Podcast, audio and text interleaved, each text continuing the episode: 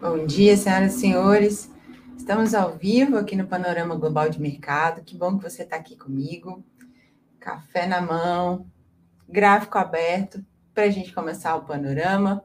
Hoje, dia 29 de setembro de 2021. Você acessando aí comigo as principais informações para começar bem o seu dia.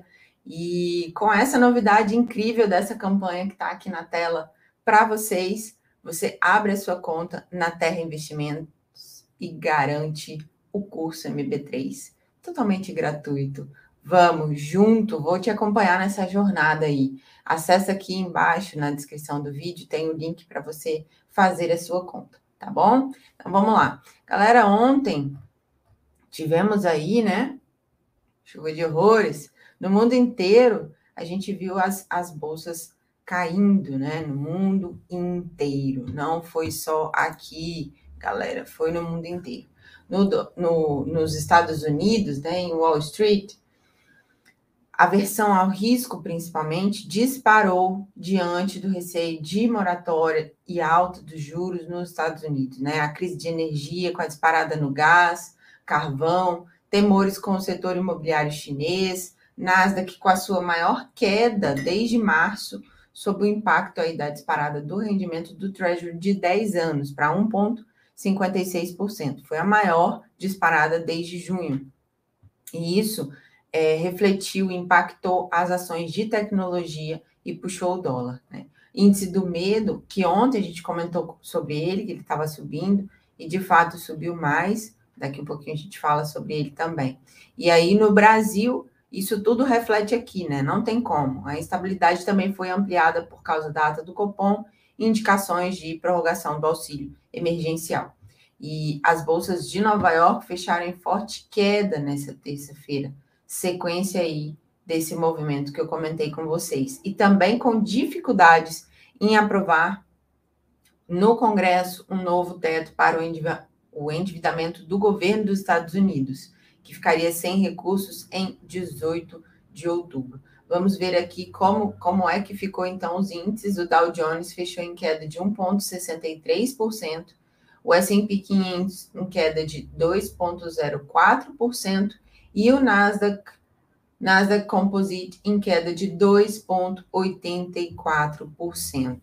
Olha, aqui a gente está olhando para o gráfico de S&P futuro gráfico futuro, que fechou aí em 4,353, 352 no pregão de ontem, quase chegando aí nessa marcação de, de suporte nos 4,325 e 4,298.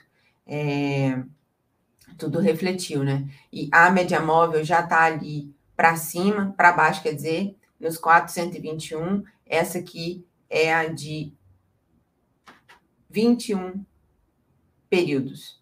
Exatamente, 21 períodos que já ficou longe, já ficou ali em 4,463, né? Porque veio nessa sequência de alta e agora está num forte movimento de correção desde o início do mês de setembro. Ó, veio corrigindo, deu uma respirada, corrigiu de novo para baixo, né?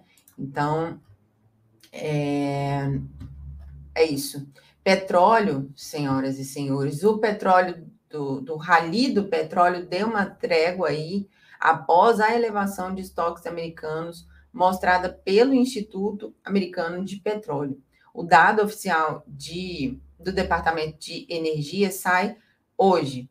A escalada da commodity até as maiores cotações em três anos é responsável, em grande parte, pelas preocupações com a inflação. O petróleo do tipo WTI caiu 0,64%, sendo cotado aí a 74 dólares e 81 o barril.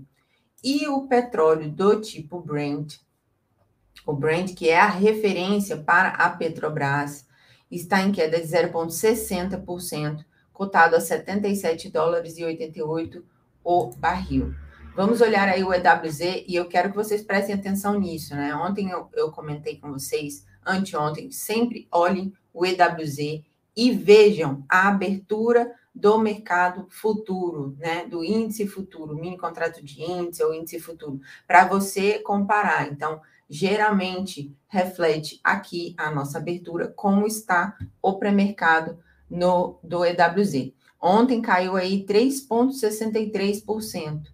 E hoje, no pré-mercado, já dá uma aliviada, está numa alta aí, pequena alta, né, de 0,37%, o EWZ. O EWZ, que é um fundo de índice que replica a cesta de papéis do Ibovespa. E o VIX, vamos falar do VIX? O VIX, que é o nosso chamado índice do medo, que é o índice que mede a volatilidade né, dos mercados, é, apresenta aí uma intensidade é, um pouco menor no dia de hoje, está aí em queda de 4,09%, está em 22,30%, ainda está alto, né? Porque quanto maior o, o, o VIX, maior a volatilidade e maior a incerteza entre os investidores. Ele ainda está alto, mas está menos do que ontem, né? Ontem realmente ele chegou ali a 23, 24, 23 e 20 tá? É isso. Senhoras e senhores, vamos olhar aqui a nossa criptomoeda Bitcoin.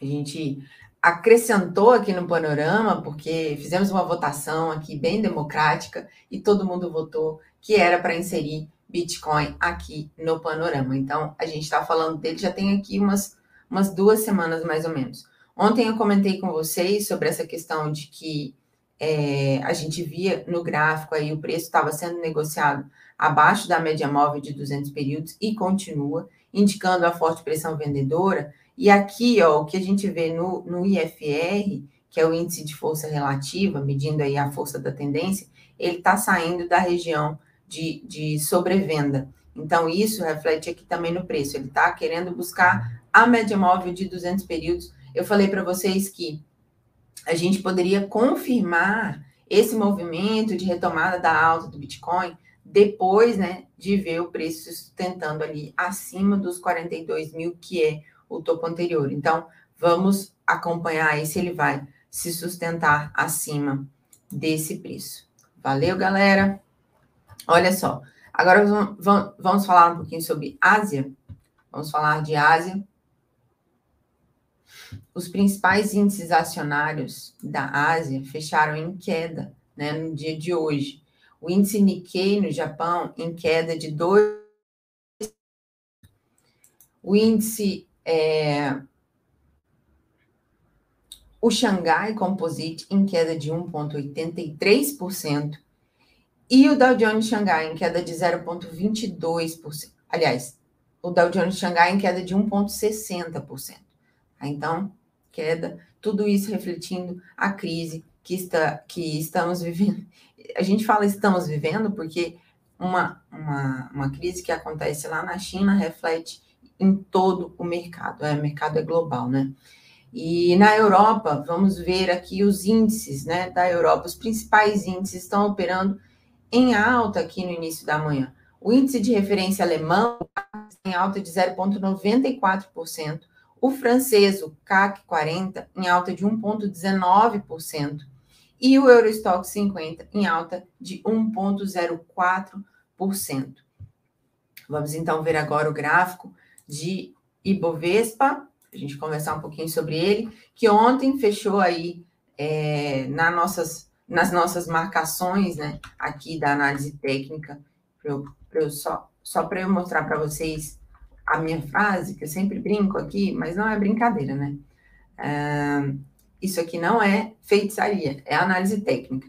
A gente faz as nossas marcações, faz as nossas projeções, organiza aqui tudo para vocês, para mostrar para vocês, para que vocês entendam aí mais ou menos o rumo para onde vai esse gráfico, né?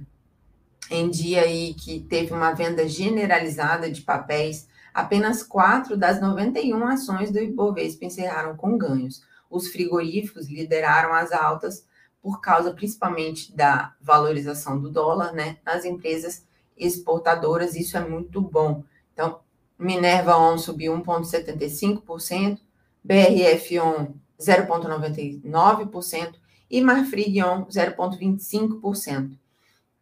E nas perdas, a gente tem aí a o Banco Inter, com menos 11,82%. Temos também Meliuson, que veio na terceira queda consecutiva, aí numa queda de 8,65%. Essas ações ligadas a, ao consumo de bens sofrem muito com a inflação, né, gente? Vamos lá.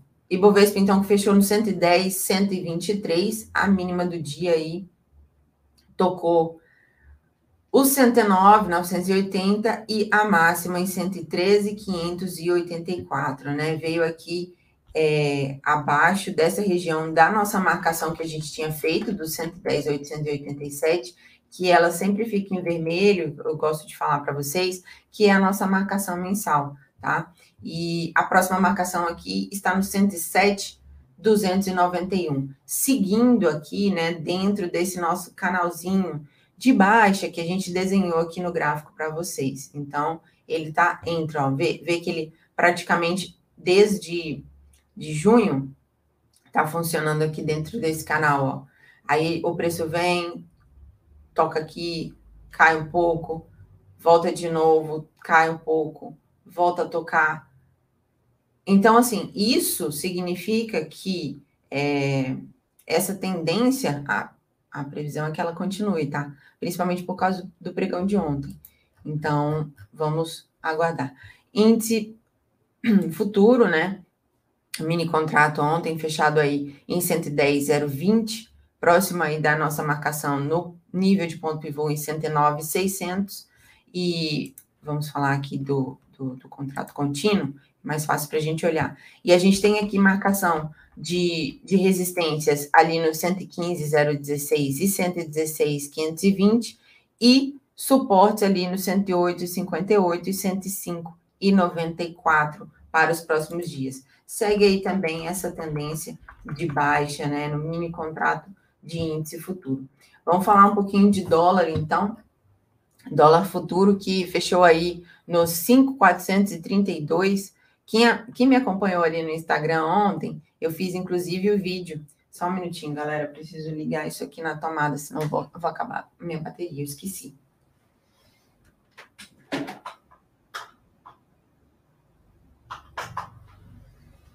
Foi. Agora foi. Vamos voltar.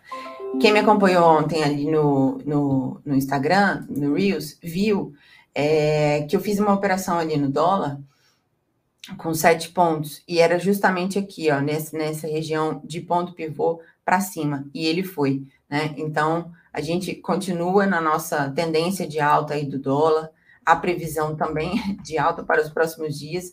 Temos ali a região de resistências em 5 504 e 5,531, e para a região de suporte, nós temos ali os 5,322 e 5,272. Lembrando que a média móvel aqui, agora, já ficou para baixo, né? O preço já, já se deslocou, e a gente vê o volume financeiro bem acima da média móvel de 21 períodos, o volume financeiro comprador, ok? Então, vamos lá. É, Bom dia. Ai, esqueci de falar com a galera do chat. Beijo, galera. Gil, Juliana, Jefferson, Marcelo. Que bom que vocês estão aqui comigo. A live ficou, ficou salva. A live que a gente fez na segunda, que foi sobre a virada de chave, está na playlist chamada Sofá Financeiro, Marcelo. É, você pode também fazer parte do canal Telegram, que ela tá, tá lá também, o link direto. Mas ela tá salva aqui, tá? Tá na playlist Sofá Financeiro, a virada de chave. Depois assistam, tá? E olha só, quero mandar um beijo também para a galera que assiste depois, que não está aqui ao vivo com a gente, mas vê depois aqui no YouTube, no Instagram, ou ouve o, pod, o podcast Mulher na Bolsa. Bom, dados econômicos, é, a gente tem aí relatório de geração de empregos com carteira assinada de agosto, às 10 horas. Sairão duas medidas de, de inflação, IGPM de setembro e preços ao produtor no mês passado, às 9 horas. Às 9 e meia, sai o resultado do setor público consolidado de agosto e saem ainda sondagens de serviços e comércios da FGV. Destaque hoje para a fala do presidente do Federal Reserve, o Jeremy Powell. ele vai falar um evento no Banco Central, do Banco Central Europeu, às 12h45 do Brasil. Fiquem atentos, tá, pessoal? Para quem opera nesse horário aí, fiquem atentos. 12h45 do Brasil. E nos Estados Unidos saem também vendas pendentes de moradias e na zona do euro sai o resultado da confiança na economia. Na China, à noite saem índices de gerentes de compras, os PMIs, da indústria e de serviços. Bom, esse foi o nosso panorama de hoje, tá aqui na tela. Se você ainda não fez, se você ainda não está participando dessa campanha, eu te convoco a participar para a gente ir junto. Para a galera que já está acompanhando, já tem um canal exclusivo no Telegram para o pessoal da campanha da Terra, curso MB3, turma Terra Investimentos. Então já estamos acompanhando lá. Semana que vem já tem aula inaugural ao vivo comigo e eu espero que vocês estejam juntos nessa jornada. Grande beijo, galera. Fiquem com Deus. Excelente pregão a todos e até amanhã.